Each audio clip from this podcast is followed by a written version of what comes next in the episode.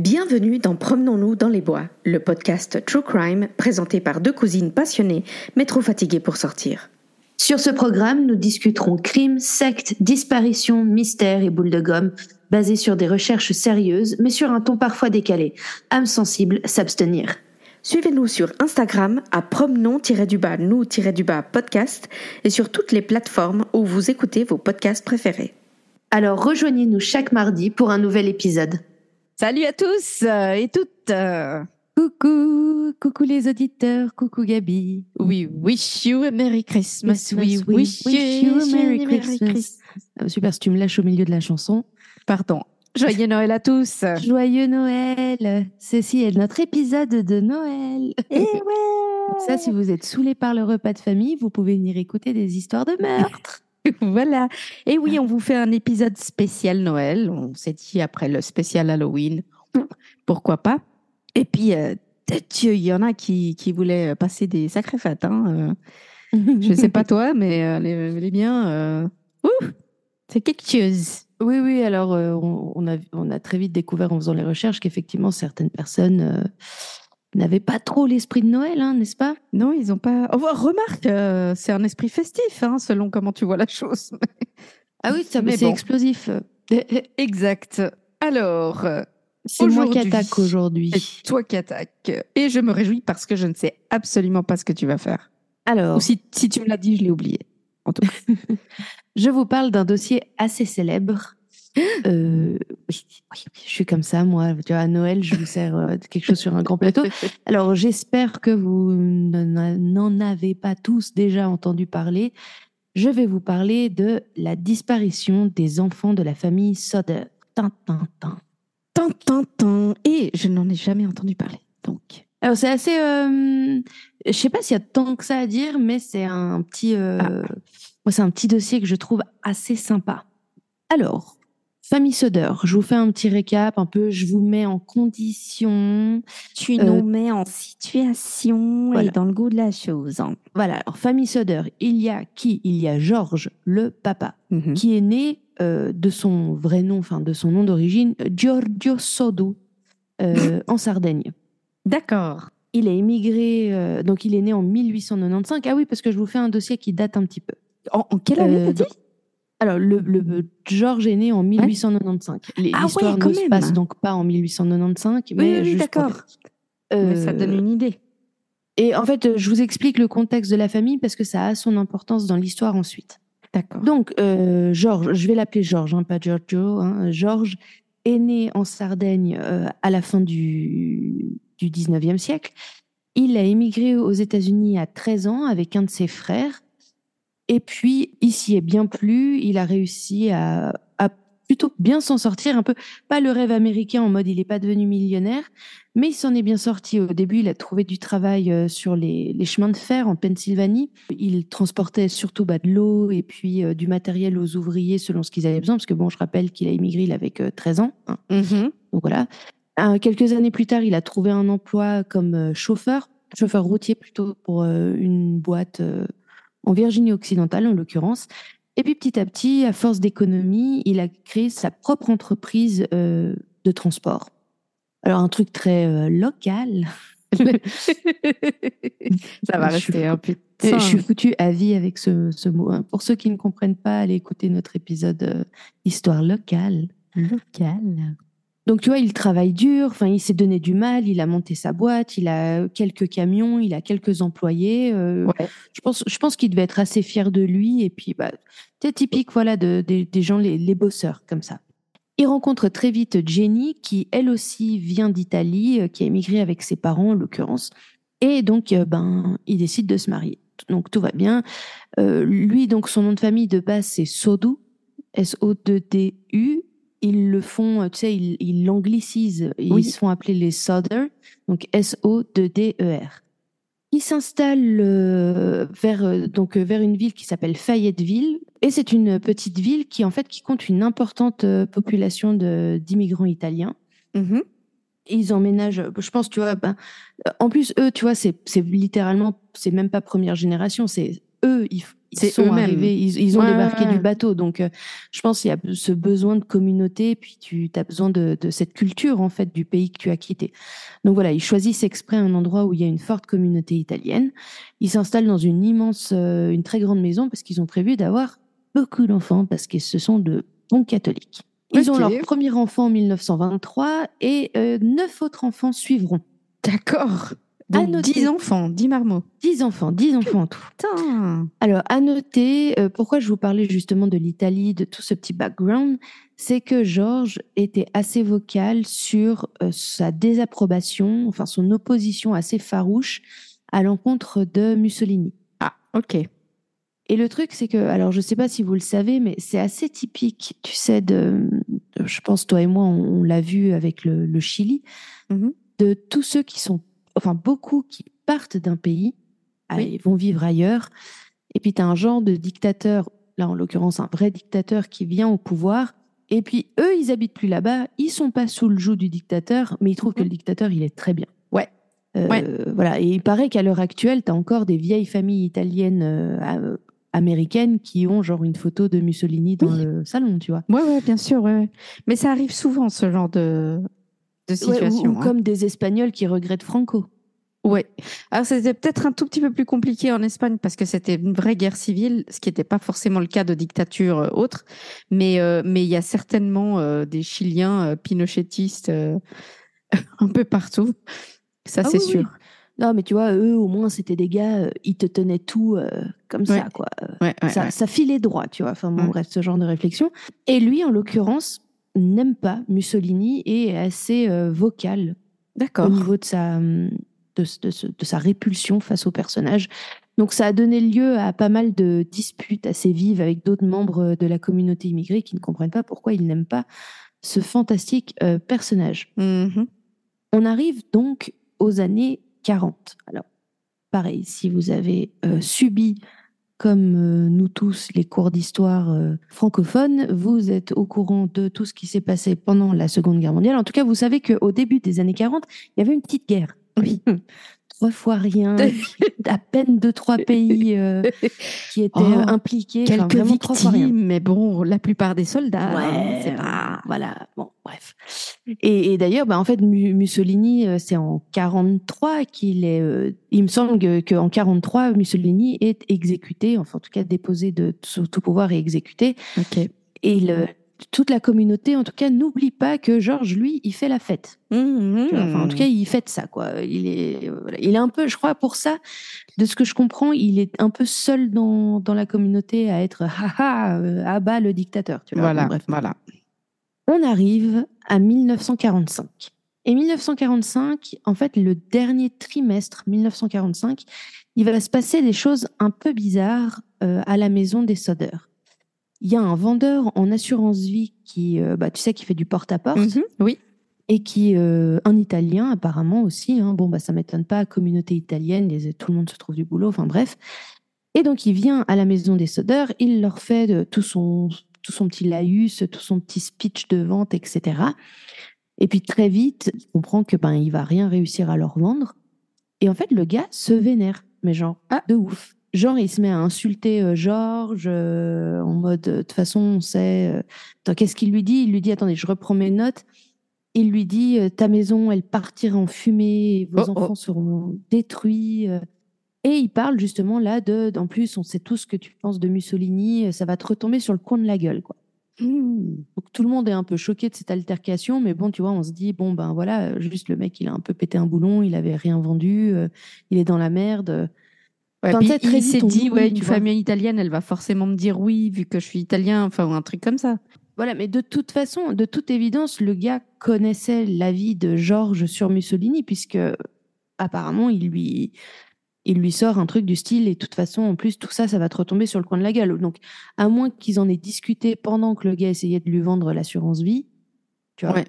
Donc ça, c'est un premier incident. Il y a un second incident qui se passe, je crois, en octobre 1945. De la même manière que tu avais des, des vendeurs euh, en porte-à-porte, il y avait aussi, tu sais, des gens qui cherchaient du travail au porte-à-porte. Oui, oui, absolument. genre pour de menus travaux, etc. Et d'autant plus que, euh, enfin là, il y en a un qui passe parce qu'il sait qu'en plus, euh, Georges a sa, sa compagnie de transport. Je crois qu'il a trois camions, tu vois, donc c'est quand même, tu vois, c'est pas mal pour l'époque. Il se Oui, oui, absolument, oui. Et il vient lui demander du boulot. Et Georges lui dit que euh, malheureusement, il a, il a rien pour lui à ce moment-là. Et le, le gars, en fait, passe par la porte, euh, tu sais, la porte arrière, tu vois, en mode, Mhm. euh, genre, limite la porte de service, tu vois. Alors, ils n'ont pas du tout de domestique ou quoi que ce soit. hein, Non, mais non, je comprends bien, la ouais. porte derrière. Et apparemment, il l'a vu sur le tableau électrique de la maison. Et le gars lui dit, pas forcément de manière menaçante, mais il lui dit, ah, faudra que vous jetiez un œil à ça parce que ça, ça va vous faire un incendie un jour. Et en fait, Georges est assez perplexe parce qu'il vient littéralement cette année-là de faire refaire le câblage de la maison, parce qu'il Mhm. a fait installer une nouvelle cuisinière électrique. Euh, là, et il y a un expert de la compagnie d'électricité locale qui est passé et qui a déclaré que tout était plus qu'aux normes, tout était genre neuf de chez neuf, quoi. Il y a aussi, semble-t-il, les fils aînés de Georges qui ont remarqué cette année-là une voiture garée le long de la route principale qui traverse la ville euh, et qui passe devant chez eux. Et ils disent que les occupants ont l'air de les observer quand ils rentrent de l'école. C'est flippant quand même. euh. Ouais, un petit peu, tu vois. Mais euh, on en, tu vois, on, on en parlera plus, plus après un peu de toutes ces, petites choses. On arrive donc, bon, bah, fatalement, hein, il n'y a pas de. à Noël 1945. Alors, plus précisément, le 24 au soir, la nuit du 24 au 25. Mhm. C'est quoi la veille de Noël, hein, on dit? C'est ça, euh, Christmas Eve. Christmas Eve, ouais. Alors, toute la famille Soder est à la maison, sauf euh, un des fils qui est parti à l'armée. Euh. D'ailleurs, qui doit être en Europe à ce moment-là. Euh, Toute la petite famille est réunie. À savoir que les enfants, ça allait du coup de 23 ans à 2 ans et demi. Ah. Tu vois, le, Bah ouais, 10 enfants, c'est Voilà. forcément, ouais, ouais, ouais, bien sûr. Mais encore tout le monde à la maison, sauf donc ce, ce- un de ses fils, c'était le second fils, je crois, qui était à l'armée. Et puis tout Mhm. le monde est très excité, c'est Noël, oh là là, demain on a les cadeaux, enfin, ou je sais pas comment ils faisaient eux. Mais en tout cas, les plus jeunes euh, sont assez excités et demandent euh, à leur mère, à Jenny, s'ils peuvent rester euh, éveillés un peu plus tard que bah, l'heure habituelle, tu vois. Enfin, en même temps, c'est jour de fête, enfin, etc. Donc à 22h, Jenny leur dit qu'elle, oui, il n'y a pas de problème, elles peuvent veiller un peu plus tard, à condition que les garçons euh, les plus âgés, donc à ce moment-là, c'est un de 14 ans et un de 9 ans, n'oublient pas de rentrer les vaches et de nourrir les poulets avant d'aller eux-mêmes se coucher. J'ai envie de dire pourquoi ils n'étaient pas encore rentrés à 22 heures, mais ça, c'est. à savoir que les deux garçons aînés, aînés qui étaient là, euh, c'était 22 et 16 ans, eux, ils dorment déjà parce qu'ils ont passé la journée à bosser avec leur père, ils sont euh, ratamés. Rétamés. Ouais. Donc, euh, bah, Jenny, elle se dit, il n'y a pas de mal à les laisser veiller un petit peu une fois comme ça dans l'année. Donc, elle prend avec elle euh, Sylvia, qui est la petite dernière qui n'a que deux ans. Elle la prend avec elle à l'étage et elle la met au, elle la met au lit, elle se couche. Et puis, Jenny, elle s'endort tout de suite. Enfin, en tout cas, assez rapide. À minuit et demi, Jenny se réveille. Pourquoi Le téléphone est en train de sonner? Mhm. Donc, euh, ils ont déjà, effectivement, enfin, en 1945, ils ont un téléphone dans la Oui, maison. oui, bien sûr. Donc, elle se lève pour répondre parce qu'elle se demande bien euh, qui ça peut être. Donc, l'interlocutrice est une femme. Jenny ne reconnaît pas sa voix. Elle comprend pas vraiment ce que la meuf est en train de lui dire. Juste, elle entend en arrière-plan qu'il y a des rires, euh, des verres qui s'entrechoquent. Clairement, la femme qui l'appelle est à une fête. D'accord. Jenny lui dit juste euh, Je pense que vous vous êtes trompé de numéro et elle, se, et elle raccroche. Elle dira juste plus tard que elle, a, elle, elle, elle a le souvenir que la dame, elle a ri, mais genre elle a eu un rire un peu bizarre. Ok. Et elle a, elle a rien dit vraiment. Voilà. Donc Jenny raccroche, elle en pense pas plus. À nouveau, soir de fête, elle se dit que quelqu'un s'est gouré de numéro et elle retourne se coucher. Au passage, elle remarque que les lumières sont toujours allumées et que les rideaux ne sont pas tirés. Deux choses dont les enfants s'occupent euh, habituellement quand ils se couchent un peu plus tard que, que les parents. Mhm. Il y a des filles qui s'est une des, des ados qui s'est endormie sur le canapé du salon. Euh, Jenny se dit que les autres enfants sont allés se, se coucher. Eux, en fait, leur maison, juste pour euh, l'anecdote, ils ont donc le rez-de-chaussée avec euh, les, les pièces à vivre, un premier étage avec déjà euh, plusieurs chambres, et en fait, ce qu'on appelle le grenier, mais en fait, ils avaient aménagé les combles et c'était un genre de dortoir pour les enfants D'accord. les autres. Ouais.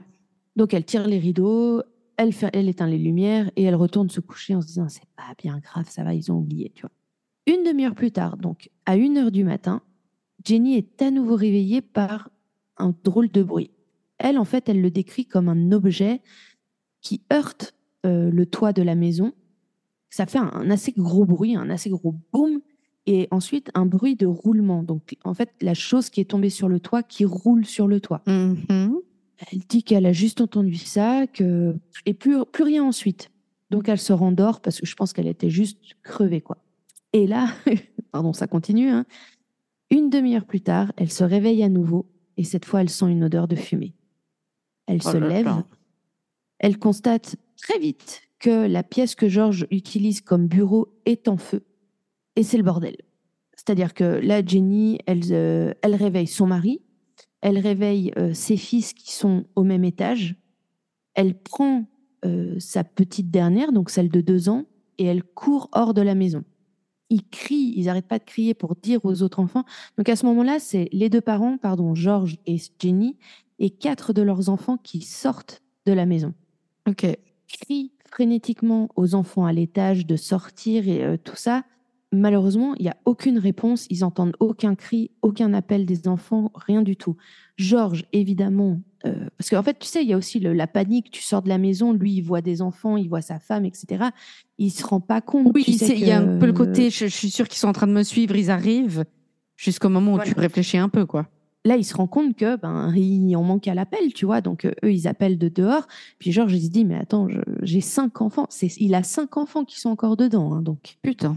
Et donc, euh, évidemment, il essaye de, de monter les escaliers qui ont déjà pris feu. euh, apparemment, enfin, ils se brûlent et tout ça. Il, il- donc, il retourne à l'extérieur. Il essaye et il est absolument euh, terrorisé à ce moment-là. Enfin, ils sont tous en train de gueuler. J'imagine que Jenny est sûrement en train de pleurer. Puis elle a la petite dans les bras qui doit hurler à toute pourzingue.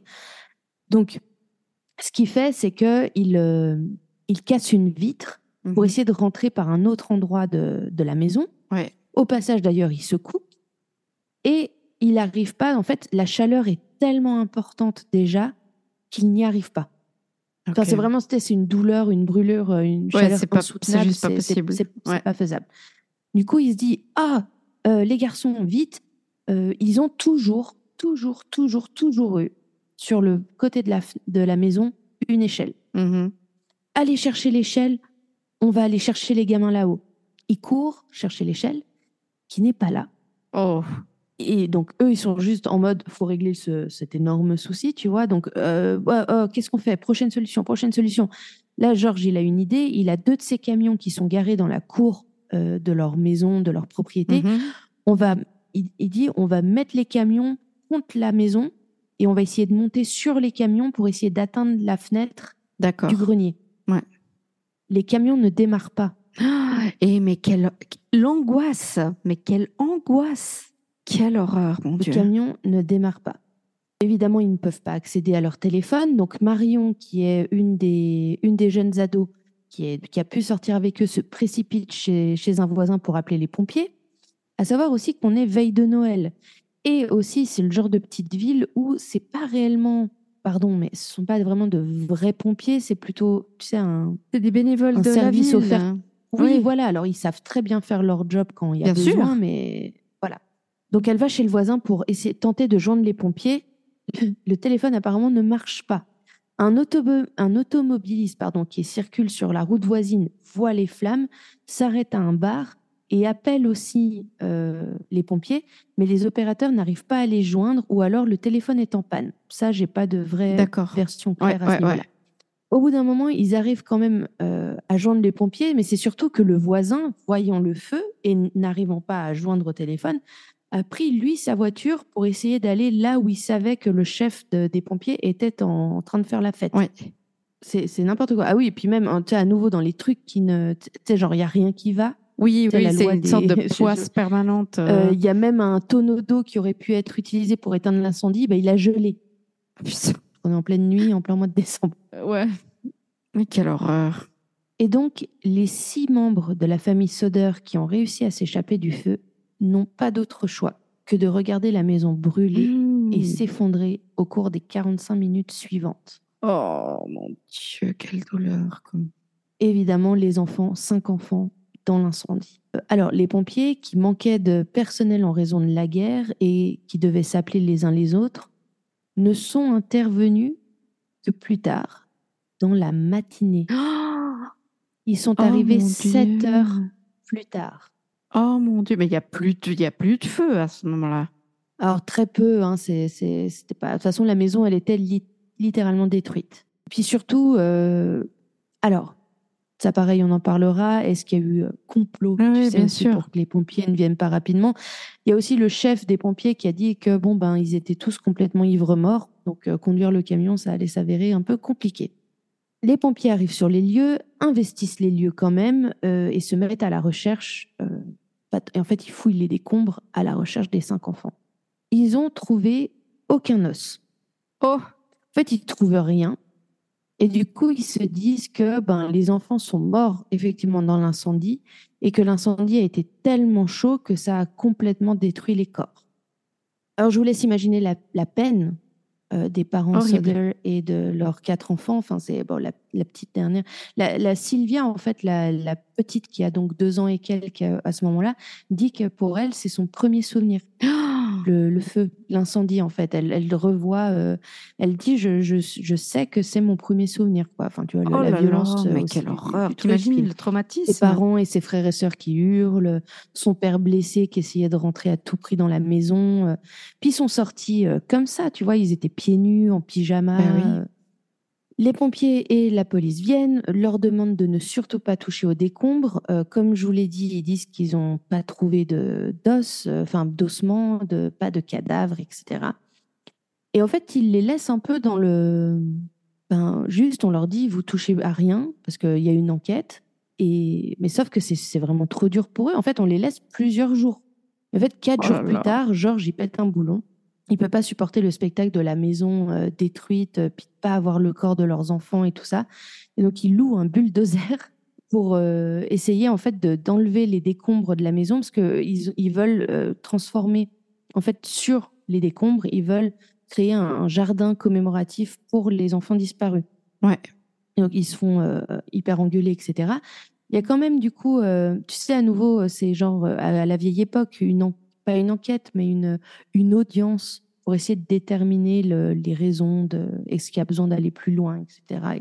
Mhm. Et le coroner, donc euh, le, enfin, le médecin local, on va dire, convoque euh, une enquête le, le lendemain de, de l'incident, notamment avec le, le bulldozer. Et cette enquête conclut que l'incendie est euh, un accident causé par une installation électrique défectueuse. Hmm. Alors, ce qui est quand même fort de café, c'est que parmi les jurés, enfin ceux qui aident à... Il y a- des gens qui sont convoqués pour donner leur avis, Bien sûr. dire oui, merde, machin ou quoi. Et parmi les jurés se trouve l'homme qui avait menacé Georges de brûler sa maison et de détruire ses enfants en représailles à ses propos anti-Mussolini, tu vois. Les certificats de décès des cinq enfants sont délivrés dès le 30 décembre. Mmh. Mais, mais c'est dégueulasse. Georges et Jenny sont trop dans le mal pour assister aux funérailles qui ont lieu le 2 janvier, mais leurs enfants survivants s'y rendent.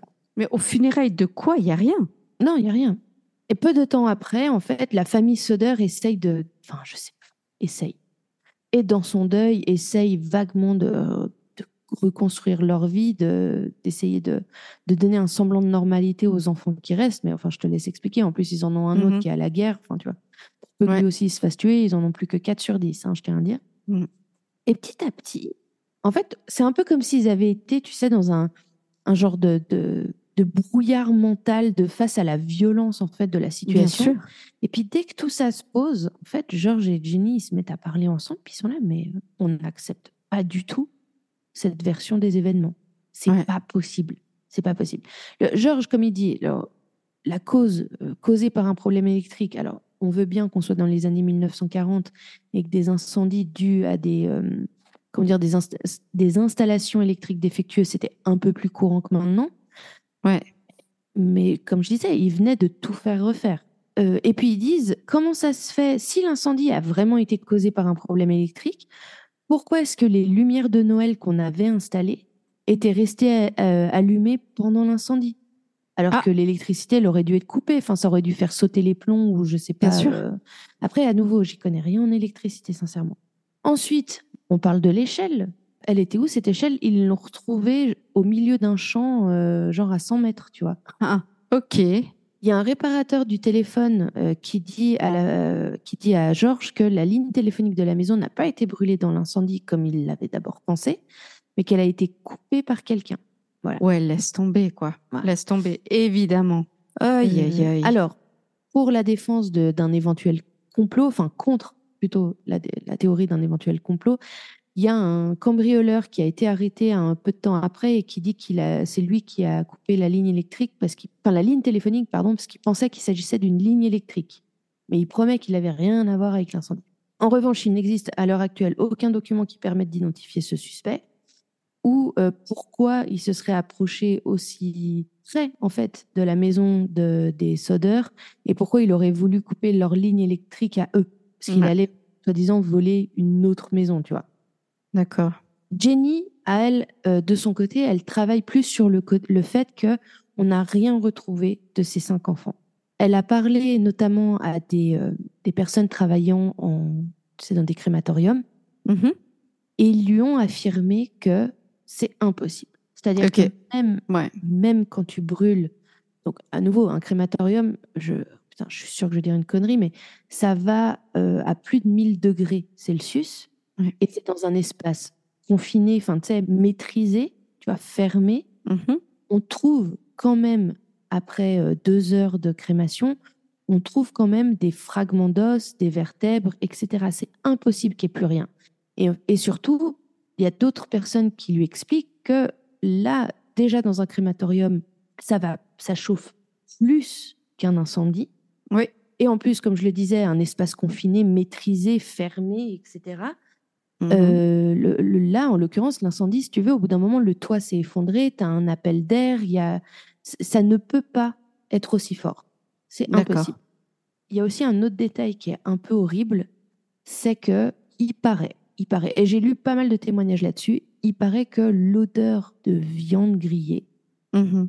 des humains, elle te reste dans le nez Ok. Les gens ils disent c'est un truc dont ils se même des gens qui ont été brûlés eux-mêmes ils se rappellent de l'odeur de leur Ouais. chair en fait qui a Ouais. brûlé et c'est mais euh, je dis ça de, des témoignages de gens dont c'est le métier par exemple Oui, oui, oui, Euh, bien sûr. et là il y avait et surtout tu peux pas le tu- cinq corps en train de brûler euh, ça aurait dû sentir très très fort Ouais. il y a eu aucune odeur donc voilà Ouais, non, c'est vrai. Mais rien que moi, je, je, je me rends compte que de- d'expérience depuis adolescente, hein, des, des filles qui se brûlaient les cheveux parce que trop de lac et puis près d'une bougie, ou alors pas forcément de vi- manière violente ou grave, mais cette odeur de cheveux brûlés, on la connaît tous, elle est hyper forte et tu la reconnais tout de suite après. Ouais. Donc, imagine-toi euh, cinq corps. Jenny, elle a surtout eu le déclic quand euh, malheureusement une autre famille a vécu un incendie euh, similaire et que, alors quelques mois après le, le leur, hein, puis que les, les journaux en parlent, et qu'on on note bien dans le- l'article en question qu'elle est en train de lire que les restes squelettiques de toutes les victimes ont été retrouvés. Et les Mhm. conditions sont les mêmes. Ouais. C'est-à-dire, Maison, toit qui a fini par s'effondrer, la famille qui était en train de dormir. Donc voilà. Ouais.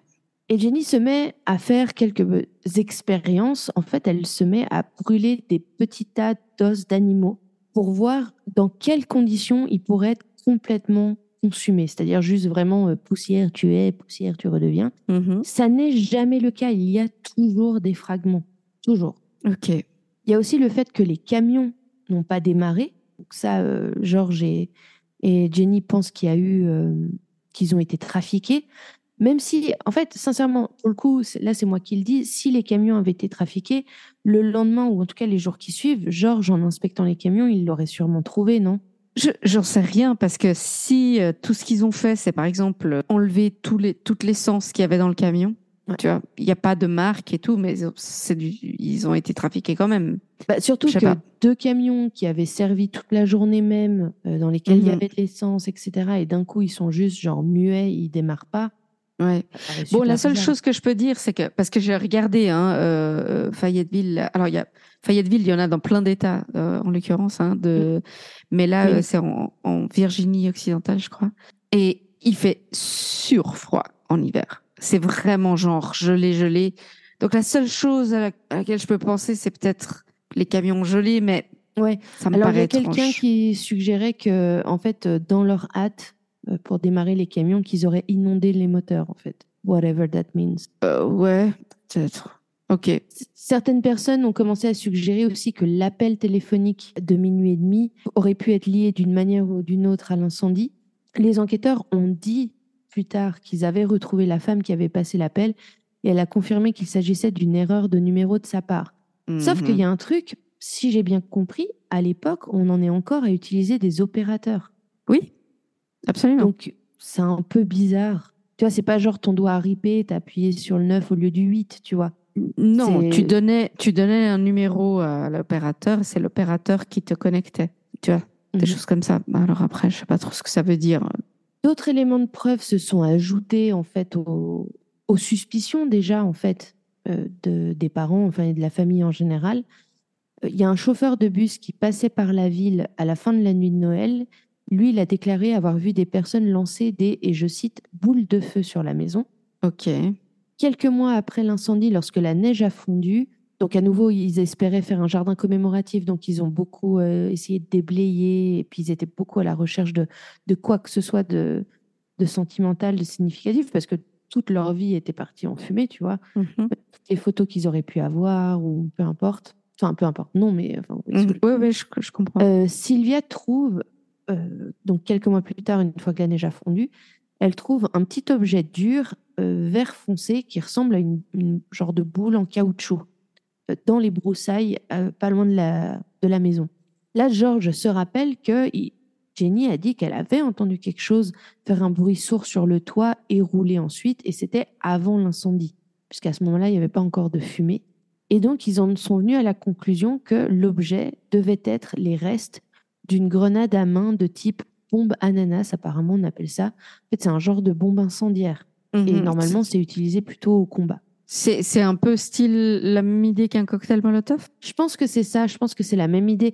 Après, moi, dans ma tête, je me dis, elle aurait quand même entendu sûrement une- un genre d'explosion. Bah, je, je sais pas. Je t'avoue que je j'en sais rien. Le problème, c'est que la version de la famille a aussi beaucoup changé sur certains points. Il y a un des fils qui dit qu'il est monté voir ses frères et sœurs pour leur dire de descendre. Après, il dit non, je suis jamais allé à la chambre. Moi, je me dis aussi, il se sentait peut-être coupable parce que c'était le grand frère. Il aurait dû monter, les réveiller un par un. Mhm. Et il- apparemment, il a juste crié Faut descendre Puis il s'est barré de la maison. Donc, à mon avis, au début, il a dit l'autre version pour pas, pas passer pour un salaud qui a abandonné ses frères et sœurs, tu vois. Ouais, ouais, ouais. Et la famille a affirmé ensuite, à la suite de cette découverte, contrairement aux conclusions du commissaire, euh, enfin, en tout cas du, du préposé aux incendies, enfin, qui a enquêté dessus, que le feu avait pris sur le toit. Mais il n'y a aucun moyen de le prouver parce que finalement, personne n'était avec eux pour voir l'incendie. Ouais. À partir de là, eux, ils sont persuadés que les enfants ne sont pas morts, qu'ils n'étaient pas dans la maison. Déjà, Jenny, elle parle du fait que ces enfants étaient quand même euh, bien éduqués et dans le sens où elle leur avait inculqué des routines. Et même s'ils étaient excités à l'approche de Noël, etc., qu'ils aient oublié de tirer les rideaux, qu'ils n'aient pas éteint la lumière, ça leur ressemble pas. Et à partir de là, c'est un peu le bordel, euh, dans le sens où il va y avoir beaucoup de témoignages de gens ailleurs qui disent avoir vu les enfants. Alors, une femme qui observait l'incendie depuis la route a déclaré avoir vu euh, certains des enfants sortir d'une voiture qui passait pendant que la maison brûlait. Un peu plus loin, sur, euh, entre deux autres villes, il y a une dame qui a déclaré que euh, c'était une serveuse dans un, un diner qui déclare qu'elle leur a servi le petit déjeuner le lendemain matin et qu'elle a vu euh, une voiture avec des plaques d'immatriculation de Floride sur le parking. Et donc, les, les Soder, ils engagent un détective privé euh, qui est d'une ville voisine et qui n'est pas italien, je crois. C'est d'ailleurs ce détective privé qui les informe que un des jurés euh, à la commission en fait qui déclarait si c'était criminel ou pas était le fameux vendeur d'assurance. Donc là aussi, à partir de là, les Soder, ils sont assez remontés, ils se disent mais on se fout de notre gueule. Le détective, apparemment, il a aussi appris qu'il y avait des rumeurs qui circulaient à Fayetteville, euh, selon lesquelles, euh, bien qu'il ait été déclaré au Soder qu'aucun corps n'avait été trouvé dans les cendres, le chef des pompiers avait en fait trouvé un cœur qu'il avait ensuite emballé dans une boîte en métal et enterré secrètement. Ouais. Le, le chef des pompiers aurait apparemment avoué ça à un pasteur qui l'a ensuite confirmé à Georges une fois qu'il a été euh, interrogé. Donc Georges et le détective privé se rendent chez le, le, le pompier en lui disant mais mec, what the fuck? Mhm. il, leur, il accepte de leur montrer l'endroit où il a enterré la boîte, méta- la boîte métallique, il la déterre. Ils, apportent ça à un entrepreneur de pompes funèbres qui jette un œil à la boîte et leur dit Ah, mais ça, c'est pas du tout un cœur, c'est même pas humain, c'est un foie de bœuf frais qui, de toute Ah. évidence, n'a jamais en plus été exposé au feu. Et en fait, le chef de- des pompiers a admis que la boîte contenait le foie ne provenait évidemment pas de l'incendie d'origine. Il l'avait mis là dans l'espoir que les sodeurs la trouvent et soient convaincus que les enfants disparus étaient bel et bien morts dans l'incendie. Putain, mais c'est quoi cette histoire Euh, Ils Non, ont non, quoi? c'est- une mafia en fait. Ouais, bah. Alors, ce qui est, très, ce qui est triste, euh, c'est que les Southern n'ont jamais perdu espoir, euh, à tel point que, je veux dire, ils y ont consacré le reste de leur vie. Euh, je crois que c'est un jour en 49, George voit dans un magazine la photo d'un groupe de jeunes danseuses de ballet de New York. Et une des jeunes filles ressemble énormément à sa fille Betty qui est décédée. Il se rend en voiture jusqu'à New York, jusqu'à l'école de la jeune fille, où il demande à la voir. Évidemment, c'est refusé.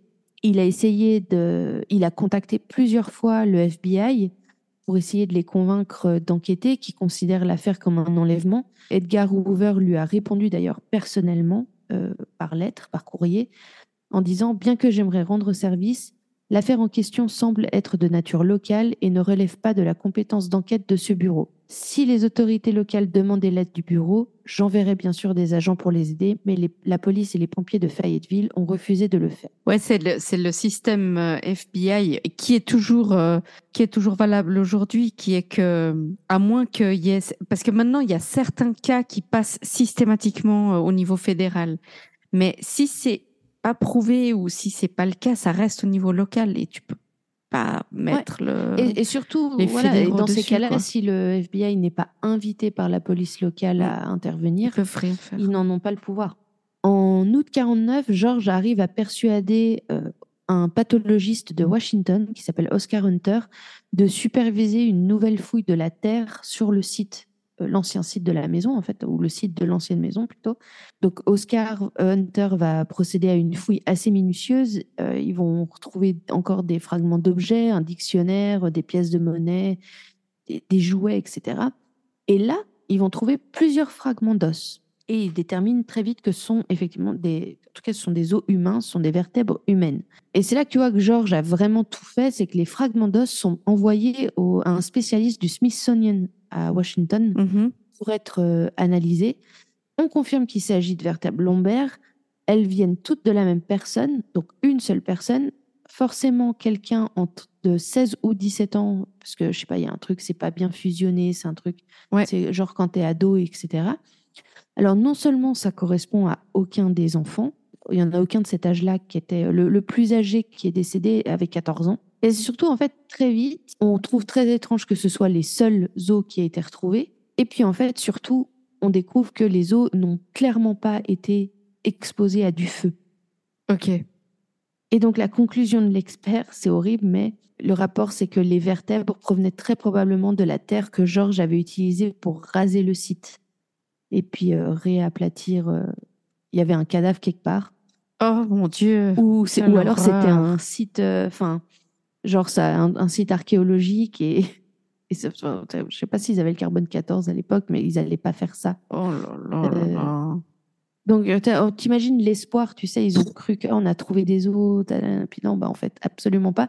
T'as surtout juste des- peut-être euh, trouvé une victime de meurtre que t'as Mhm. réduit en charpie avec ton bulldozer, tu vois, enfin genre horrible. Quelle horreur, mon dieu. Georges a bien fait de faire appel à ce spécialiste, à ce pathologiste et ensuite au Smithsonian, parce que ça ravive euh, les discussions sur l'affaire et l'enquête et les conclusions ensuite du, bah tu vois, euh, ah oui, il y a des vertèbres, mais un autre cadavre ailleurs. Mhm. Ça attire un peu l'attention du pays et également de, de ceux qui font euh, la loi en Virginie occidentale.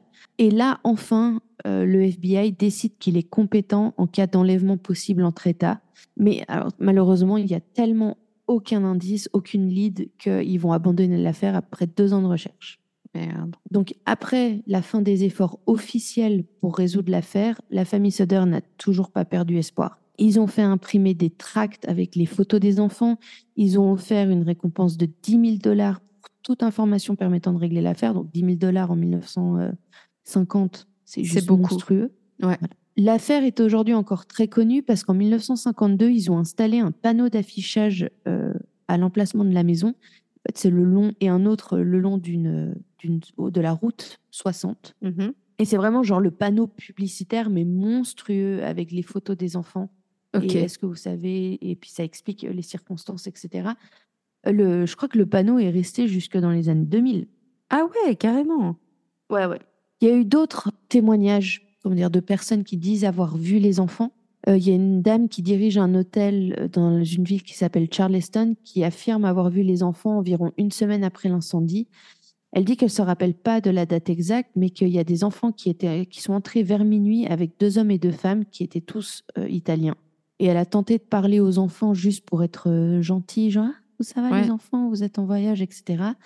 Et que l'un des hommes, selon elle, l'a regardé de manière hostile, s'est retourné et a commencé à parler rapidement en italien. Immédiatement, tout le groupe a cessé de me parler. Elle se souvient qu'ils ont quitté l'hôtel tôt le lendemain matin, mais euh, à l'heure actuelle, les enquêteurs ne considèrent toujours pas son histoire comme crédible, parce qu'elle n'a vu des photos des enfants pour la première fois que deux ans après l'incendie, c'est-à-dire euh, elle s'est manifestée que même cinq ans plus tard, donc sept ans après l'incendie. Bon, après, justement, elle, il y a un truc qui l'a marqué une fois, deux ans plus tard, elle voit les photos, puis elle se dit, tiens, enfin, tu sais, des fois, ça te reste en tête, il y a un truc Ouais. comme ça qui te marque. Bref. Georges a suivi toutes les pistes, tous les témoignages qui, qui leur ont été envoyés, même les plus fous, il a tout suivi en personne. Il s'est rendu, il, il a fait tous les États-Unis chaque fois que quelqu'un lui disait, j'ai peut-être vu vos enfants. À chaque fois, il y est allé. Il y a une femme du Missouri qui lui affirme qu'une de ses filles est détenue dans un couvent euh, de sa ville. Donc il y va, il entre dans le couvent, il inspecte euh, toutes les nonnes. Mhm. Euh, Il y a un client d'un bar au Texas qui dit avoir entendu deux autres personnes faire des déclarations incriminantes euh, au sujet d'un incendie survenu la veille de Noël en Virginie occidentale quelques années plus tôt. Mais malheureusement, aucune des pistes ne s'avère significative et surtout, ben, il ne retrouve pas les deux hommes.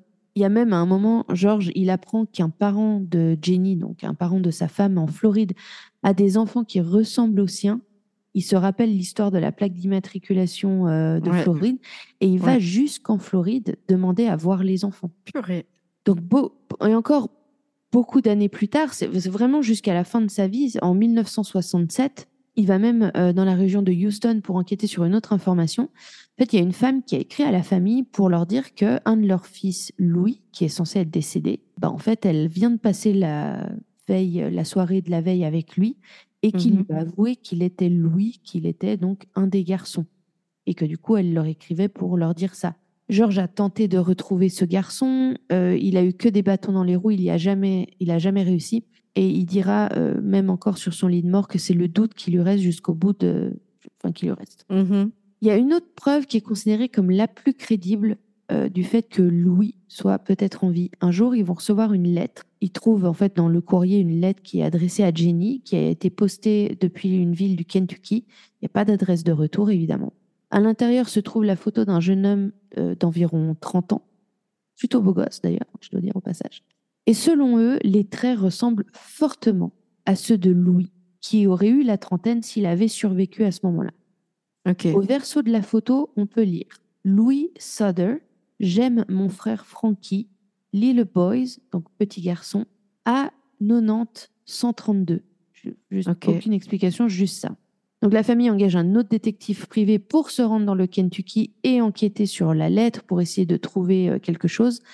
Apparemment, le, le détective n'a jamais fait de rapport et de toute façon, ils n'ont jamais réussi à le retrouver ensuite. Donc ça se trouve, le détective, il s'est fait buter, il a disparu lui aussi. Putain. Donc la photo leur donne quand même de l'espoir. Ils vont d'ailleurs l'ajouter au panneau d'affichage. Mais tu vois, c'est triste parce que même là, donc ils ajoutent la photo de- potentielle de Louis plus âgé Mhm. au panneau, mais ils font bien attention de ne mettre aucune information sur le nom de la ville au Kentucky ou que d'autres informations du genre soient publiées parce qu'ils ont peur que Louis soit dans de mauvais draps ou qu'il essaye d'échapper à quelqu'un en fait.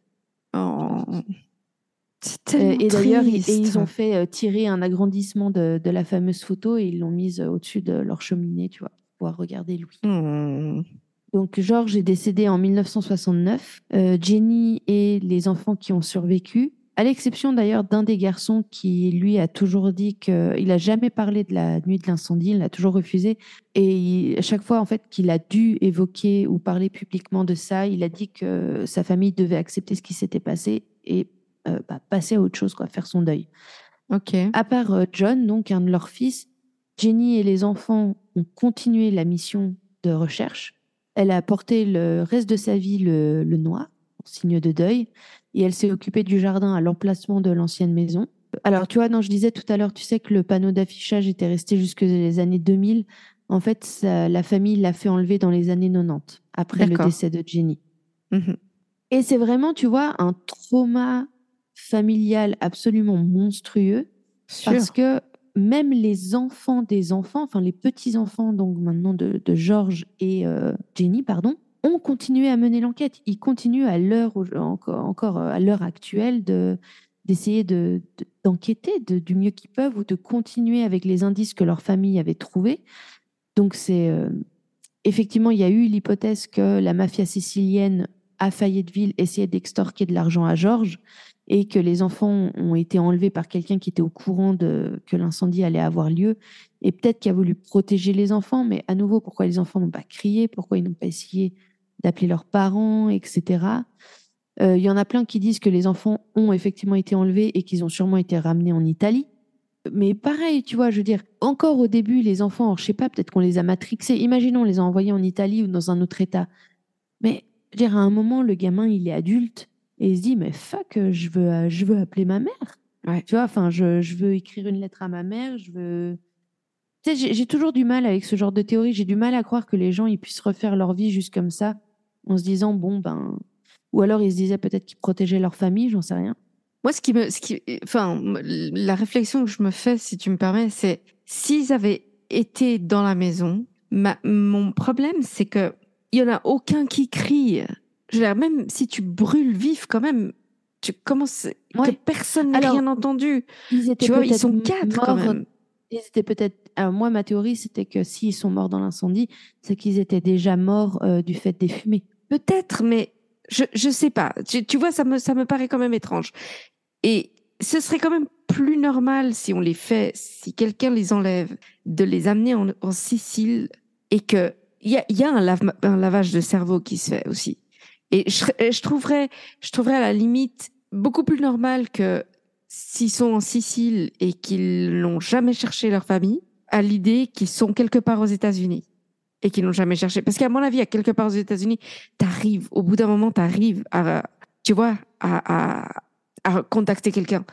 En Sicile, c'est un peu plus compliqué parce que selon où tu vis, tu vis dans une ferme, euh, tu deviens euh, fermier ou, ou vignoble ou comme ça. Vigneron, pardon, pas vignoble. Ça me semble un petit peu difficile. Ouais. Maintenant, en 2023, au moment où on enregistre cet épisode, tous les enfants survivants, les quatre enfants survivants sont décédés. Sylvia, la petite dernière, est décédée en 2021. Ok. Mais leurs enfants et maintenant petits-enfants n'ont pas renoncé et par, euh, euh, pour honorer en fait leur famille, continuent de chercher des réponses, continuent d'enquêter. Alors avec le 21e siècle euh, est arrivé évidemment Internet, les forums, etc. Ils ont apparemment, alors ça j'ai pas cherché parce que je suis pas une, euh, je suis pas une adepte de ce de ce site, mais ils ont beaucoup communiqué avec le public, enfin la famille en tout cas, a beaucoup communiqué avec le public sur euh, WebSleuth. Oui. Sleuth. ouais. Et donc il y a eu un regain d'intérêt pour l'histoire, surtout en fait cinq enfants quoi. euh. Alors Ouais. cinq enfants, ça allait de, ouais, je crois que ça a été entre 8 et 14 ans, tu vois, un truc du genre, Mhm. entre 7 et 14 ans.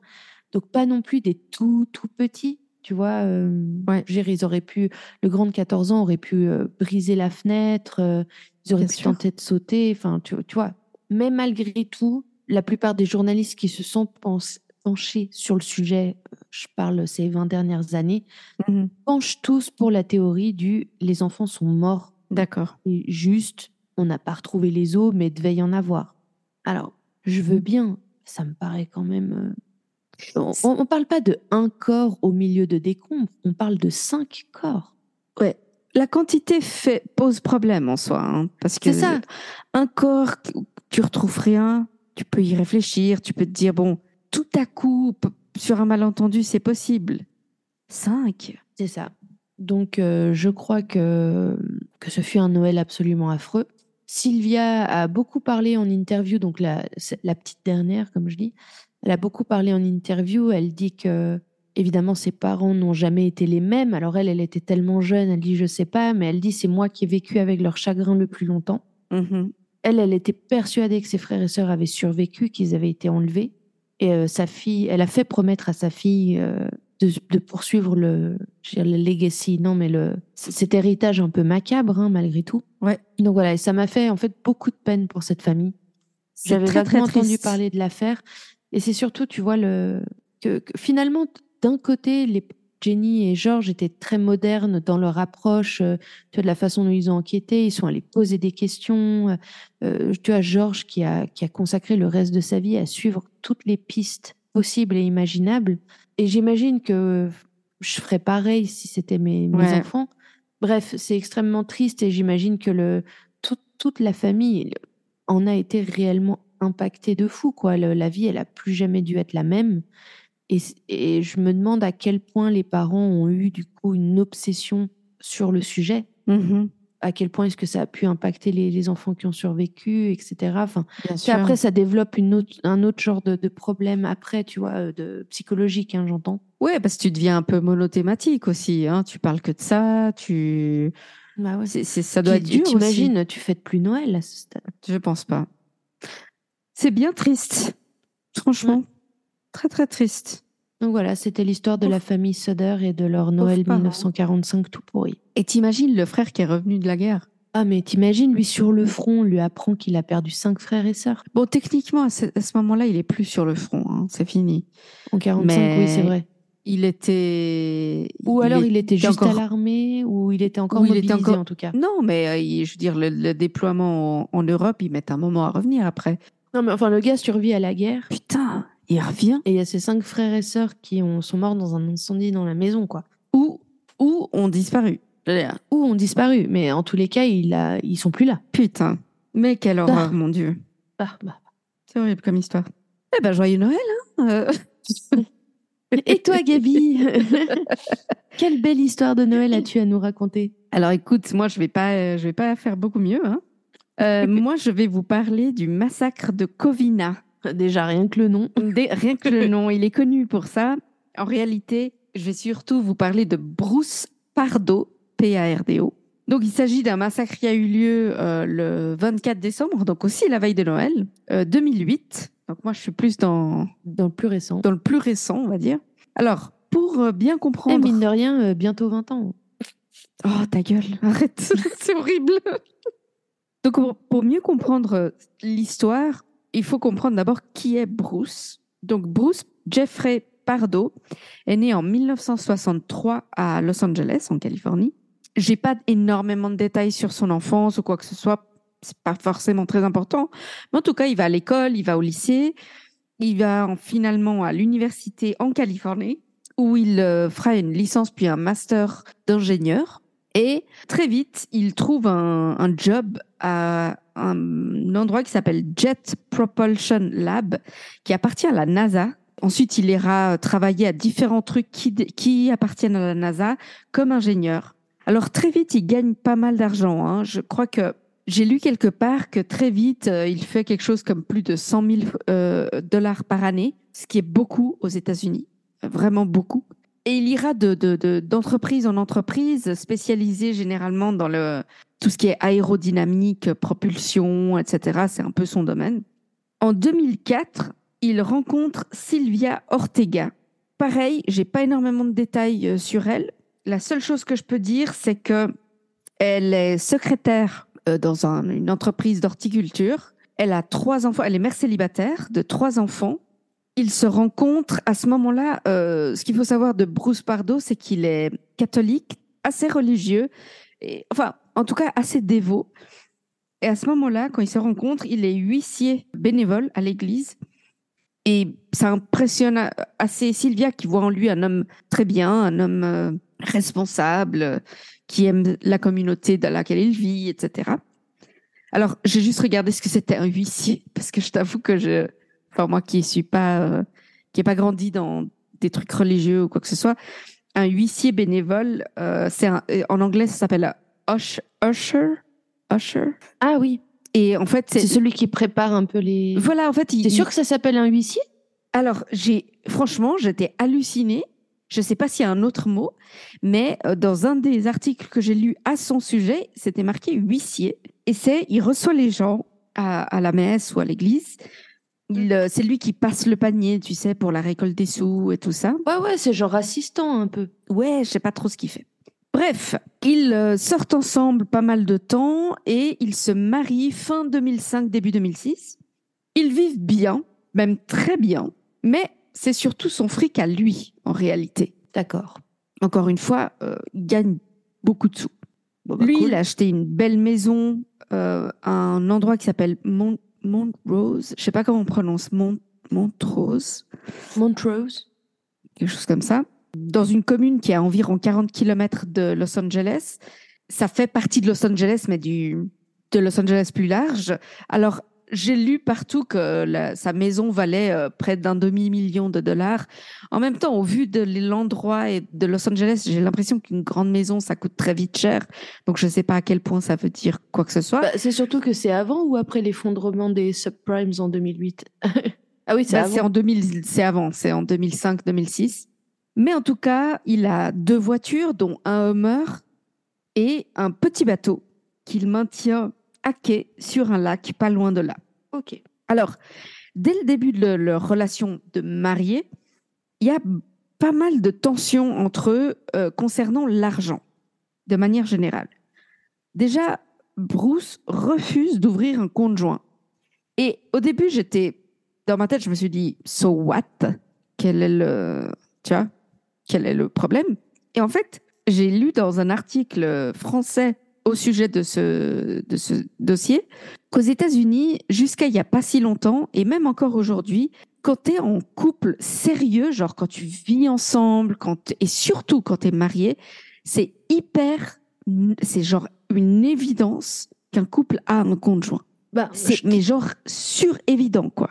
Alors moi, j'avoue, on a chacun notre compte perso avec notre argent, mais on a, on a fait le budget de combien nous coûte le prêt, combien nous coûte l'électricité, etc. Parce que nous, on a tout mensualisé. Ouais. Et, et les courses, etc. Parce qu'on est les deux à se nourrir tout autant. Et Ouais. tout ça, on a créé un compte commun et tout, on dépose la même somme, parce qu'on on a les mêmes salaires, on dépose la même somme tous les mois sur le compte commun. Et tout est pris tout ce que je dois facturer qui a à voir de près ou de loin avec le couple est pris ou payé avec le compte commun. Voilà. Alors, Et en je fait, connais très peu de couples qui n'ont, j'en connais, mais je connais très peu de couples qui n'ont pas de compte commun. Parce que c'est plus simple pour les factures et tout le bordel. Ouais. Alors, moi, je t'avoue que je sais pas à quel point c'est une, c'est un truc commun, normal. En Suisse, par exemple, je, je sais que beaucoup de gens en ont, mais je sais aussi que beaucoup de gens n'en ont pas. Donc, si tu veux, il y a un peu ce côté où je, je sais pas du tout à quel point ce serait étonnant qu'un couple n'en ait pas. Tu vois ce que je veux dire? Mais apparemment, aux États-Unis, c'est genre choquant. Tu vois C'est Bah. choquant qu'un couple marié n'en ait pas. Moi, c'est surtout, je sais pas comment tu fais. Genre, euh, un coup, il y en a un qui paye les courses, un coup, c'est l'autre. euh, ai enfin, je trouve, idée. faut pas je trouve équitable, en fait. Je, Mais euh, je sais pas du tout comment comment enfin tu vois je suis je suis pas mariée nous on n'a pas de compte commun en tout cas pas pour l'instant en même temps on a réparti nos frais autrement quoi. donc comme je disais Bruce refuse d'ouvrir un compte joint et surtout et là ça ça m'a un peu plus choqué il refuse de dépenser un seul centime pour les enfants de Sylvia mais alors quand je te dis rien c'est rien genre même la bouffe tu vois. Ça, c'est dur parce que si Rien tu te mets en couple avec quelqu'un qui a des enfants, alors que tu leur payes pas forcément euh, alors un poney ou j'en sais rien, voilà, mais je veux dire, s'ils font partie, tu, tu, ils font partie de la personne avec qui tu te mets en couple. C'est ça, c'est un truc que tu as décidé avant. Je suis désolée. Parce que, alors, je, parle en, connaissance de cause dans le sens où je, suis belle-mère de, de deux enfants. Alors, certes, je, conçois, par exemple, mettons que sa femme devait payer, mettons, pour une raison ou une autre, une pension alimentaire à, son ex-mari, ou tu vois, un truc comme ça. Ok, très bien. Tu veux pas la payer parce que c'est c'est une autre relation qui est en dehors de toi, il n'y a pas de souci. Mais des enfants vivent dans ton ménage, tu fais les courses, tu fais les courses pour quatre ou pour cinq ou pour, tu vois ce que je veux dire? Bah non, Non, non, bien sûr. Bruce, lui, c'est genre, c'est tes enfants, c'est ton problème. Je te donne pas, s'il n'y a pas un centime à moi qui part dans ces gamins. Genre rien. bah, C'est un tout. gros rapia. Ouais. Et à tout ça, il gagne beaucoup d'argent et elle, elle gagne une misère. Vraiment. Alors bon, ça crée des avec tensions. ce type? J'en sais. Ça crée des tensions. Après moins d'un an de mariage, il semblerait, selon certaines, euh, certaines personnes de la famille de Sylvia, qu'ils font relativement chambre à part au bout de mo- moins d'un an de mariage, hein, quand même. Ouais, c'est triste. Et qui se disputent vraiment de plus en plus. Les disputes sont toujours initiées par lui et c'est toujours des questions d'argent. Toujours. Et à tout ça, Sylvia passe pratiquement tous les week-ends chez, dans sa famille à elle. Donc chez ses parents, euh, qui vivent dans une ville qui a une soixantaine de kilomètres de là. Donc, ouais, ce genre, elle passe, ils se passent plus vraiment des week-ends ensemble, ni rien. Et tu vois, parler de ces choses-là avant de vous marier. Oui, non, mais bon, ça, c'est une évidence. hein. Enfin, pour moi, en tout cas, ça, c'est une évidence. Il y a des choses qui se discutent avant. Après, il y a des choses que tu peux pas prévoir, c'est c'est certain. Évidemment, Mais- mais, euh, Mais les grandes oui. lignes, euh, je pense pas que je pense pas que ce soit juste à partir du jour du mariage où il a déclaré qu'il payait rien pour les enfants. J'espère pas pour elle. Franchement, j'espère pas. Parce que ça a l'air d'être un gros salaud. je le- C'est pour ça que je le dis. Donc, Mm. en soi, j'en sais rien. Fin 2007, Sylvia apprend par la mère de Bruce, donc déjà par sa belle-mère, qu'en fait, celui-ci a un fils né d'une précédente relation Ah. et que Bruce le lui a caché. Enfin, dans le sens, il lui a jamais dit qu'il avait un Donc, fils. parce que parce qu'il a pas de relation avec euh, cet enfant. Alors, elle apprend Ah, non seulement que Bruce a un fils, qui s'appelle Matthew, mais en plus que ce petit Matthew est handicapé suite à un accident qui est arrivé partiellement à cause de Bruce. ah, tell Alors. me more. I tell you more. Et en plus, c'était pas genre 20 ans avant. hein. Hum. En fait, fin des années 90, donc je vous rappelle juste que Sylvia et Bruce se sont rencontrés en 2004. Donc il s'agit genre 5 ans avant, plus ou moins. Mhm, mhm, mhm. Bruce vivait avec une femme appelée Elena et avec qui il a eu un fils, Matthew. Un jour, alors que Matthew n'a que 13 mois, Elena part faire des courses et laisse dans la maison Bruce et Matthew. Et elle dit à Bruce, bah, surveille ton fils, Enfin, tu vois, le truc normal quoi. Lorsqu'elle revient, elle trouve Bruce devant la télé et elle cherche Matthew qu'elle trouve dans la piscine, derrière la maison, où il était tombé. Et accidentellement, hein, on est bien d'accord. Non mais euh, Il est tombé accidentellement. Sauf que Bruce, il était concentré sur sa télé et il a rien vu, rien entendu. Alors, une elle, bonne grosse bouse ce gars hein, quand même. alors Je dis il- pas elle- les accidents arrivent hein, évidemment, mais le Bien gars sûr. est mais il a un genre, enfant de 13 mois, il n'entend pas de bruit pendant X heures ou j'en sais rien et ça le. voilà. Alors, encore une fois, il semblerait que, que le gamin ne soit pas tombé beaucoup de temps avant qu'elle arrive. Je dis juste qu'il n'a pas passé deux heures à regarder la télé. Mais quoi qu'il en soit, il récupère le gamin. Je tiens à dire que de tout ce qui a été dit, même par Elena elle-même, Bruce est hystérique. Hystérique, il pleure, il crie, euh, il tient son bébé dans ses bras. euh, Enfin, vraiment, il est sous le choc. Ils appellent. L'ambulance et l'enfant est téléporté à l'hôpital. Alors, c'est vraiment, euh, comme ils disent en anglais, c'est touch and go pendant un moment. Donc, en gros, on ne sait pas trop si l'enfant va vivre. Mais finalement, les médecins réussissent à le réanimer euh, de manière à ce qu'il s'en sorte, en tout cas, le gamin. Matthew, d'ailleurs, restera, pardon, Bruce restera au pied du lit de son fils tous les jours où c'était un peu, tu vois, où le gamin était dans un état critique. Il est là, il est là, il, il dort là, enfin vraiment là.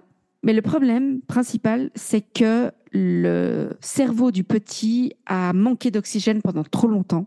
Et finalement, il s'en sort dans le sens où il va pas mourir, mais il restera, euh, il a de graves séquelles physiques et mentales, et il restera euh, handicapé mental et paraplégique pour le reste de sa vie. Quelle horreur. Ouais. C'est terrible. Et là, Bruce, qui, comme j'ai dit, est resté à ses côtés tous les jours et tout, au moment où il apprend par les médecins que son fils va être handicapé, il largue Elena et se barre. Mmh. Il ne la verra plus jamais. Il ne verra plus Bruce, euh, plus Matthew, pardon. Et il ne paiera aucune pension alimentaire, aucune aide. Il cherchera jamais à revoir l'enfant. Mais quel fils de pute. Oui.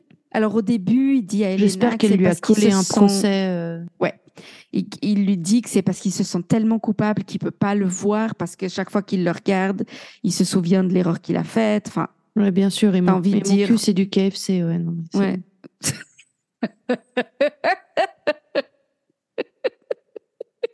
J'avais jamais entendu ça. Ah, j'en ai une bonne, attends. J'en ai une bonne, je sais pas si je t'ai dit. C'est ma meilleure amie qui me l'a dit l'autre jour. Elle me dit, et un coup de pelle dans la gueule, c'est du jardinage. oui, ça j'avais entendu, cool. j'adore. T'avais entendu, toi? Moi, j'avais Ouais. jamais entendu. Ah, bah, attends, j'ai- j'ai une autre expression que j'ai Ah, apprise l'autre jour. Comme ça, chers auditeurs, vous pouvez en profiter.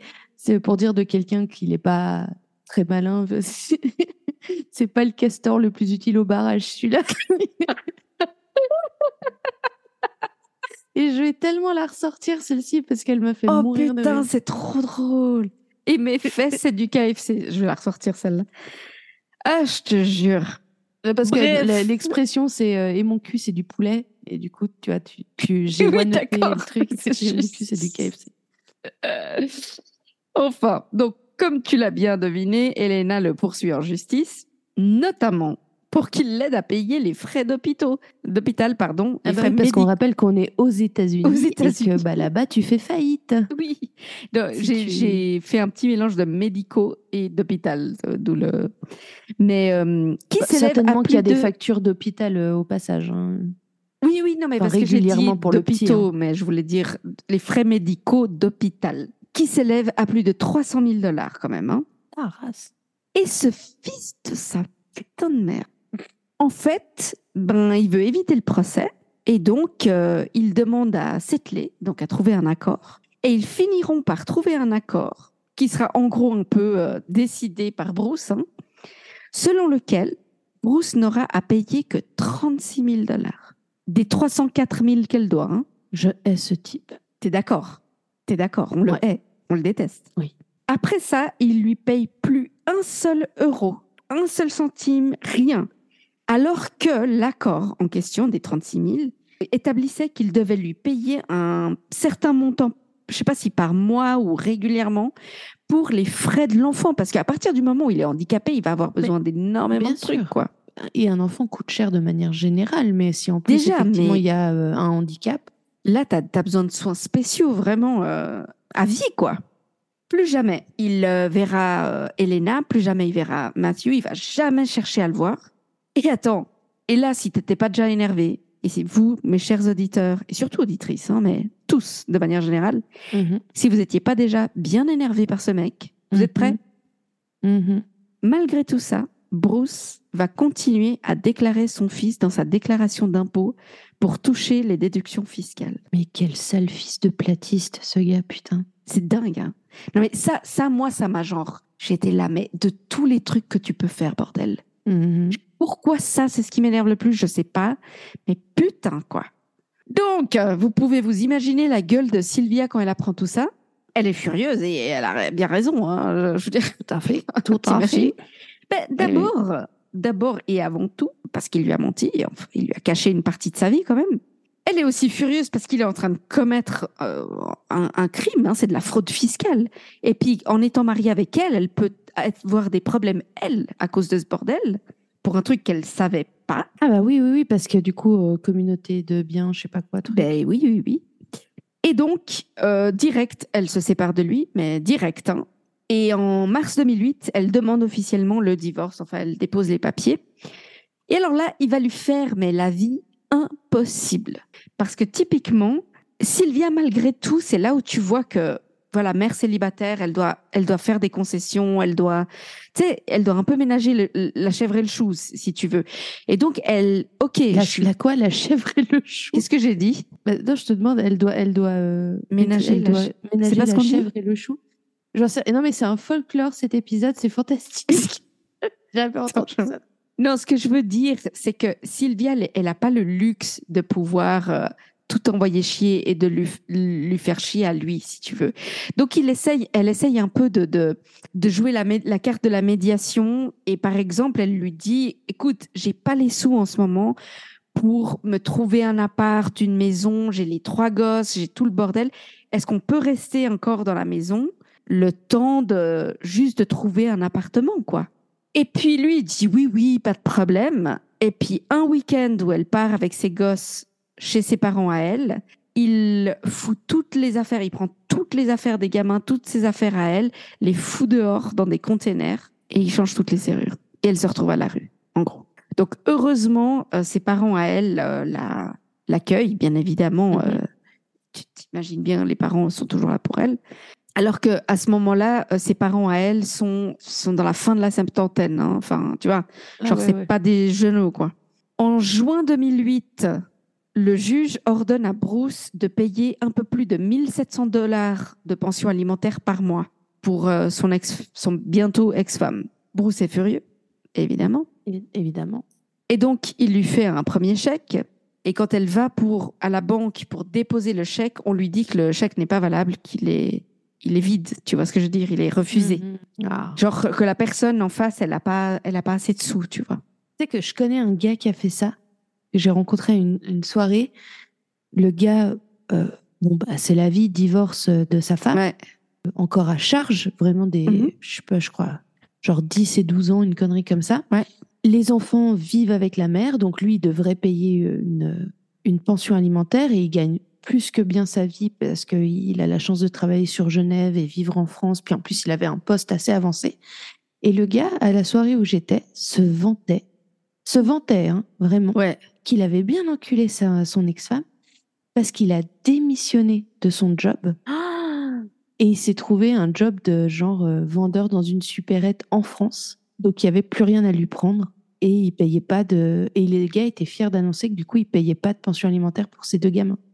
Tu te- mais c'est de la folie, quoi. Et parce que j'étais là, tu veux faire chier ton ex, soit. Mais là, c'est. On n'a rien à branler de tes enfants en fait. Ouais. Et euh, j'étais là, mais quelle sous-merde. Mais c'est clair. Euh, Enfin. Une vraie sous-merde. Ouais. Bah là, il y a, c'est le même type de sous-merde. hein. Le deuxième chèque qu'il lui fait, il passe, mais quand la banque de Sylvia euh, demande à faire le transfert, parce que c'est comme ça que ça se passe, Bruce stoppe le transfert et, et il, il annonce à sa banque euh, de ne pas faire le transfert et parce qu'il y a un problème entre guillemets et donc le paiement ne- finalement ne sera jamais fait. Pendant ces mêmes périodes-là, c'est plus ou moins dans ces mêmes jours-là, Bruce, par contre, lui, achète un revolver, un 9 mm semi-automatique. Donc, c'est pas un revolver en réalité, mais tu vois ce que je veux dire. En juillet 2008, il est licencié de son job. Mhm. Et en fait, quand il ira euh, s'inscrire au chômage, on lui annonce qu'on lui refuse les indemnités chômage car il a été licencié pour faute grave. En fait, il avait volé de l'argent, enfin, il avait facturé des heures non travaillées. Et euh, donc, euh, quand son employeur voles, euh, s'en quoi. est rendu compte, il l'a licencié pour faute grave. Et, et aux États-Unis, dans ces cas-là, tu t'as pas le droit au chômage, quoi. Tu touches rien. À cause de cette nouvelle situation, le juge qui s'occupe de son dossier de divorce renonce à lui demander une pension alimentaire pour Sylvia. Mhm. Donc c'est un peu le cas de ton de ton bonhomme, sauf que bon, là c'est en gros il se fait licencier. Mais à tout ça, même s'il n'a pas de pension alimentaire à, à payer, il a quand même une dette de plus de 30 000 dollars sur, sur des cartes de crédit et il doit quand même payer son hypothèque pour son énorme maison à 500 000 dollars. En août 2008, il achète une nouvelle arme et encore une autre en septembre 2008. Alors, qu'est-ce que tu as besoin d'autant d'armes J'ai envie de te dire? Ah, il démarre une collection. Il démarre une petite collection. En septembre 2008 aussi, il commande un costume de Père Noël sur mesure. Donc il va chez un tailleur et se fait faire sur mesure un costume de Père Noël pour lui. Mhm. En octobre 2008, il achète encore une arme et une quantité de munitions qui est tellement énorme, et c'est là où tu vois que tu es au States, qu'en fait, euh, c'est carrément euh, contre la loi d'être euh, en possession d'autant de munitions. Mais en fait, il va faire un tour et voyager un peu dans des États à côté et il va accumuler des munitions, une quantité de munitions absolument aberrante. Alors pour que même les États-Unis légifèrent ouais. sur le nombre de, de munitions, c'est que vraiment ça devait être un, un chiffre insolent, quoi. Mais en plus, bon, c'est là où tu vois la contradiction des, des États-Unis où ils légifèrent pas sur l'arme, mais ils légifèrent sur la munition, ce qui est complètement. Mais bon, bref. Parce qu'une balle suffit, hein, on le rappelle. Mais oui. En novembre, il, il achète une cinquième arme et il reçoit enfin son costume de Père Noël. il s'est pris pour un peu le gars à part ça parce que t'es genre.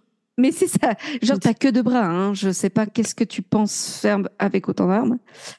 Le 8 décembre 2008, son divorce est finalisé. Le juge a statué que Bruce doit payer à Sylvia un montant final de 10 000 dollars. Et à tout ça, Sylvia a le droit de garder sa bague de mariage, qui valait un peu d'argent quand même. Et elle a le droit de garder le chien. Parce que, pour qu'on soit clair, Bruce demandait dans le divorce qu'elle lui rende la bague de mariage. Et qu'elle lui donne le chien, même s'il il détestait le chien. Mais en gros, il voulait vraiment qu'elle garde. C'était pour faire chier. Euh. C'était pour faire chier. Le 24 décembre, donc de 2008, Sylvia est chez ses parents pour fêter Noël en famille. Une tradition qu'ils ont depuis longtemps. Il y a environ 25 personnes présentes. Alors, ça peut paraître beaucoup. En même temps, Tamara et moi, on est facilement 30 quand on fait des fêtes de famille. C'est simplement à partir du moment où tu as les enfants du couple le plus âgé qui sont tous mariés, qui viennent tous avec leurs gamins, etc. Bah, T'arrives vite. Ça va euh, vite. ça va très très vite. Parmi tous ces gens, il y a donc les parents de Sylvia, Joseph et Alicia. Joseph a 79 ans, Alicia 70 ans, et leurs cinq enfants, James, Charles, Latisha, Alicia, Alicia Junior entre guillemets si tu veux, et Sylvia donc, âgé plus ou moins, dans, enfin, en gros, entre 43 et 52 ans le plus âgé. Euh, Sylvia étant euh, la cadette. Sylvia a 43 ans à ce moment-là. Et tous ces gens-là sont là avec leur couple, leurs partenaires et leurs enfants s'ils en ont. Donc, facilement 25 personnes. Vers 23h30, Bruce arrive à la maison de ses ex-beaux-parents, habillé en Père Noël. Il a quatre flingues sur lui et une énorme boîte, un énorme paquet couvert de papier cadeau qu'il a sur lui. Il sonne à la porte et c'est Katrina, une des nièces de Sylvia, qui a 8 ans, court ouvrir la porte. Elle ouvre la porte et immédiatement, sans sourciller, Bruce lui tire une balle dans le visage.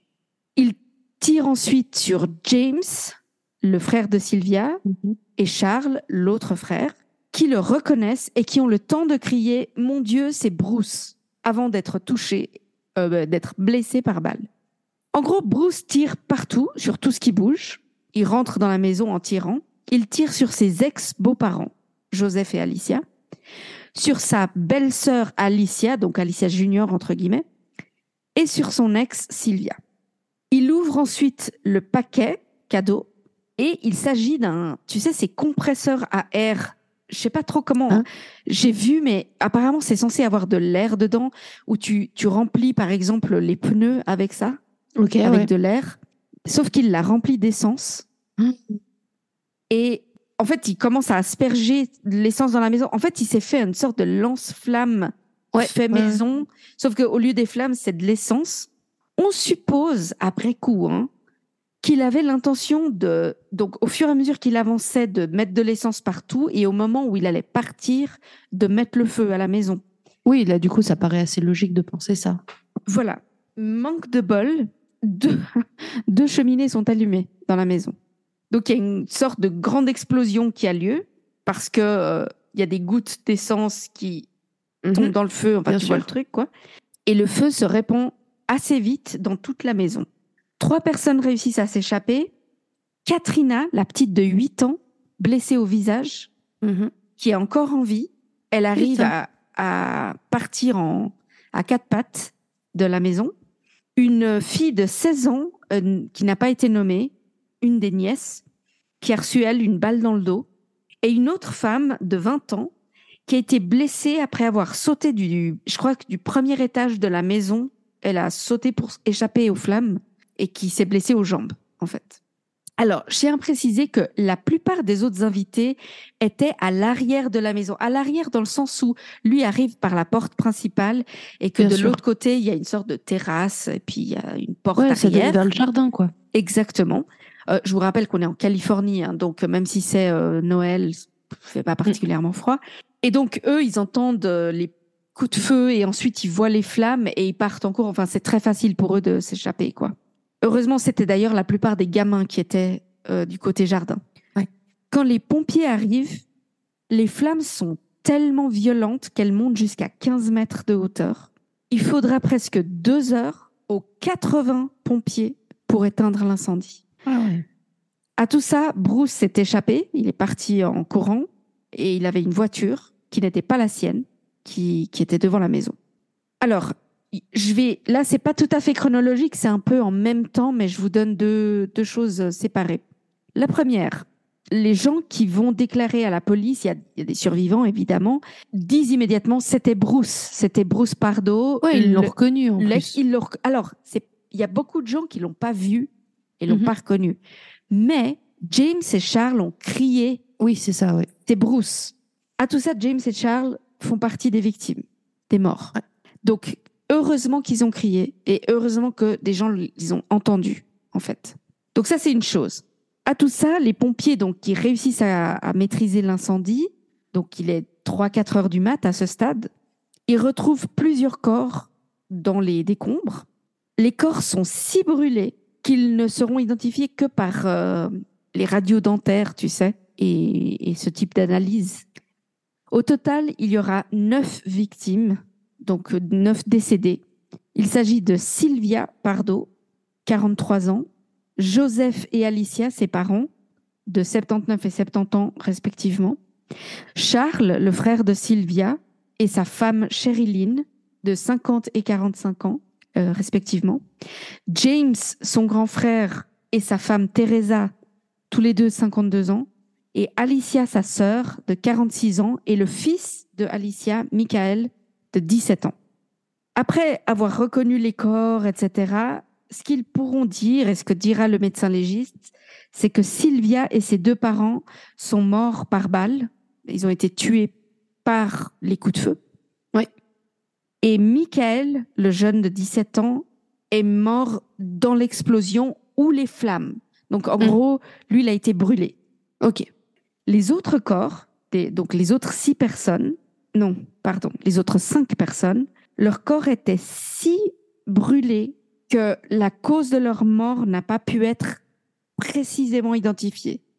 Dans le sens où on, on sait que, par exemple, que James et Charles ont été touchés par balle, mais on sait qu'ils étaient vivants à un moment donné après. Donc, est-ce que c'est le feu qui les a tués ou est-ce que, tu vois, une seule sœur de Sylvia survit. C'est la seule. Elle a perdu ses quatre euh, frères et sœurs. Il s'agit de Latisha. D'ailleurs, Katrina, la petite de 8 ans, c'est la fille de Latisha. Donc, heureusement, elle a gardé sa mère encore, tu vois. 13 enfants restent orphelins. Oh là là là là. T'imagines? 13 enfants qui étaient à la fête ou pas ont perdu leurs deux parents ce soir-là. Donc, je reviens à Bruce. La police n'aura pas cherché très longtemps. hein. En fait, trois heures plus tard, disons petit matin, ou en tout cas très très tôt le matin, le frère de Bruce rentre lui chez lui euh, après avoir fait la fête avec sa famille. Et lorsqu'il rentre chez lui, il retrouve sur son canapé Bruce dans une mare de sang. Il appelle euh, les secours qui concluront au fait que Bruce s'est tiré une balle dans la tête. Ils retrouveront euh, sur lui 17 000 dollars scotchés à ses jambes. Donc clairement, il pensait partir après euh, le massacre. Il avait sur lui trois flingues, dans sa voiture un autre flingue, dans la voiture qui était une voiture louée en réalité. Ils ont retrouvé un ex- des explosifs, donc ils ont réussi à... C'était une bombe en réalité, hein. et ils ont réussi à, La désamorcer? à la désamorcer, merci. J'allais dire détonner, mais c'était pas le mot. Mhm. Ils ont réussi à désamorcer la bombe. Et euh, ce qu'ils trouvent aussi, c'est que euh, Bruce a été brûlé au troisième degré, vu qu'ils ils trouvent même que des, des morceaux de son costume de Père Noël euh, ont fondu sur euh, sa peau.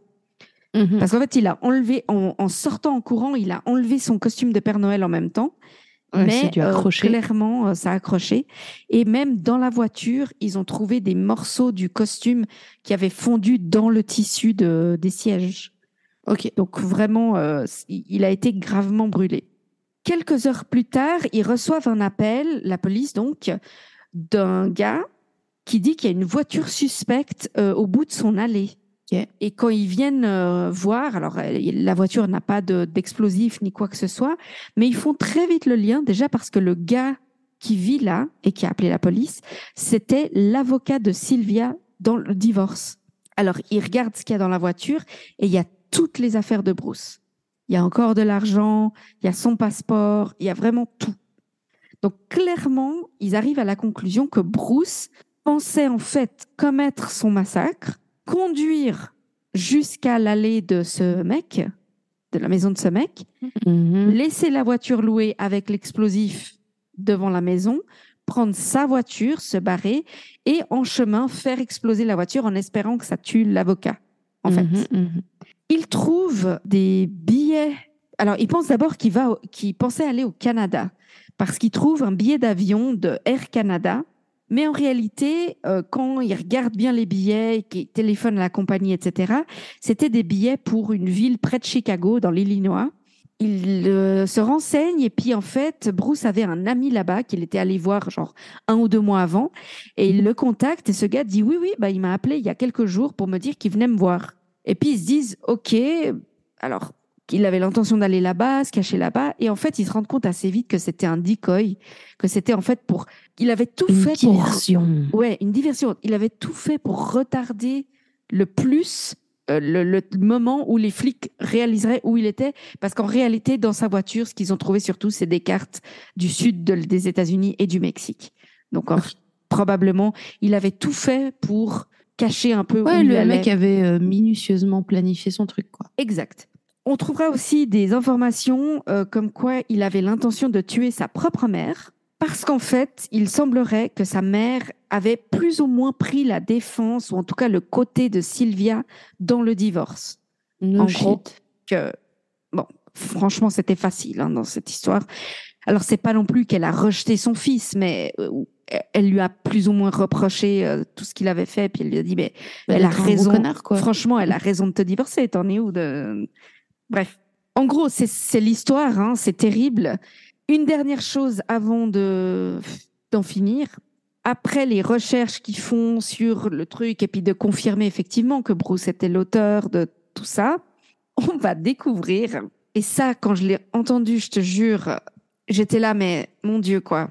Si seulement Sylvia l'avait su, tu vois, en gros. Parce que au niveau de red flag, c'est monstrueux.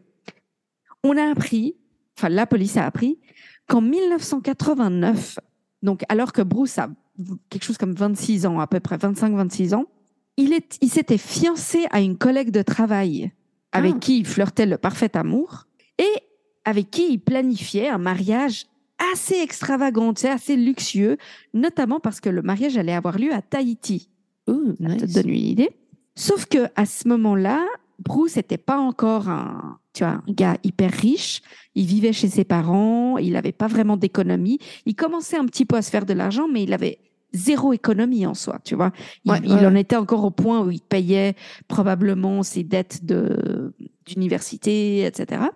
Et donc c'est la fiancée, la collègue en question, qui allait tout payer, en fait, qui payait tout le mariage.